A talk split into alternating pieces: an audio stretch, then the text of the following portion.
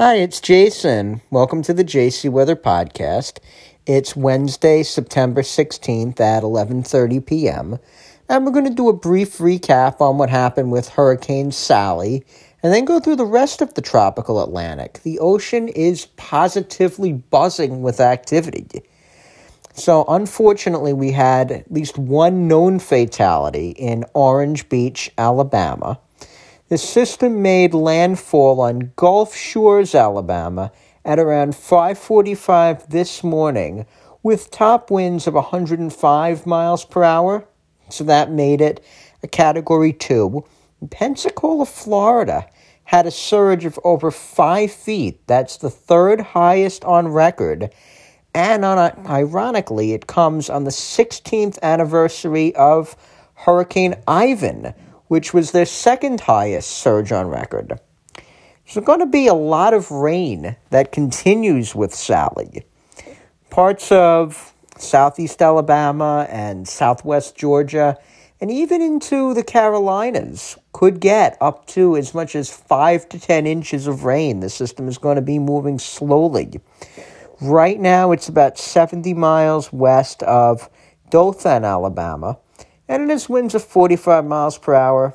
It's moving northeast, and probably it's going to be a remnant low within 36 to 48 hours. But that flooding threat is going to be the real story from this. Also, as we look into the Gulf of Mexico, we see a broad low that's producing disorganized convection, but that's likely to organize into a depression by the weekend, and it's going to meander. Might eventually make it to Texas. We'll see. That either way, regardless of whether or not it develops, it's going to be a big rainmaker for the Gulf Coast. And we've got Hurricane Teddy. This is currently the most important feature in the Atlantic.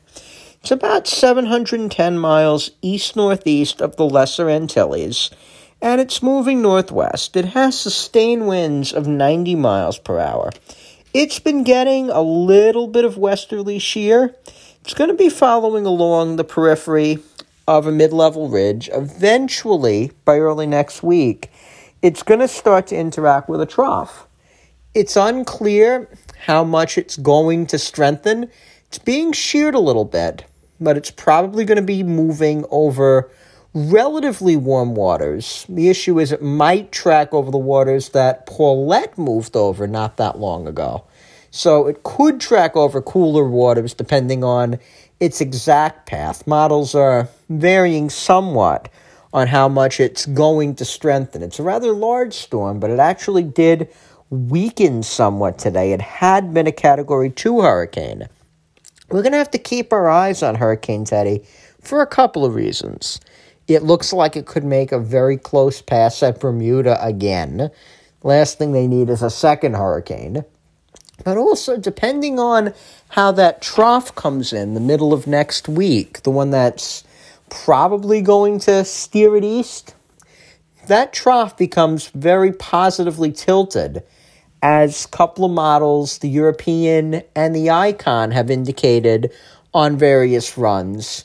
If that happens, this could reel in the storm Similar to what happened with Sandy, not nearly as strong a system and not in the same spot, but that could help to back this hurricane in towards Maine or Atlantic Canada. It's also something we'll be watching. If that were to happen, that would be in the Tuesday or Wednesday time frame of next week. But there's been a lot of model variability with that.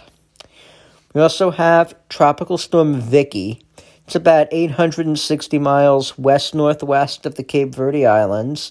It's moving west. It has winds of 45 miles per hour. It's not going to be around much longer. It's being sheared by Teddy's outflow and also an upper low to its north. So it's just going to drift west and dissipate within a day or two. And I've got a couple of other systems of note. And as I said, we're up to Vicky we have Wilfred, which is the last name on our list. What a horrible name. We might as well just skip it. And then we would get to the Greek alphabet. First name in the Greek alphabet, of course, being Chobani. Nah, just kidding. It would be Tropical Storm Alpha. Last time we had Tropical Storm Alpha, last time we reached the Greek alphabet, you have to go back to the year 2005. And Tropical Storm Alpha formed on October 20th. So if we get Tropical Storm Alpha to form within the next week, which I think is a real possibility, we'd be ahead of the record 2005 hurricane season pace by about a month. Really, some incredible things. So, one of the um, potential candidates for development is this elongated low about 300 miles southeast of the Cape Verde Islands.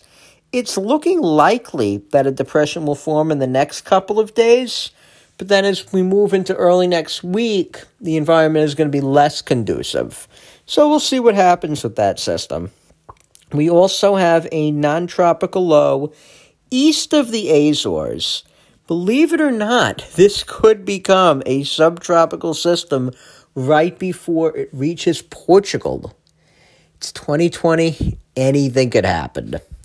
I'm Jason, and thank you for listening. To find out more, check us out at JC Weather NYC in Long Island on Facebook or jcmeteorologicalservices.com.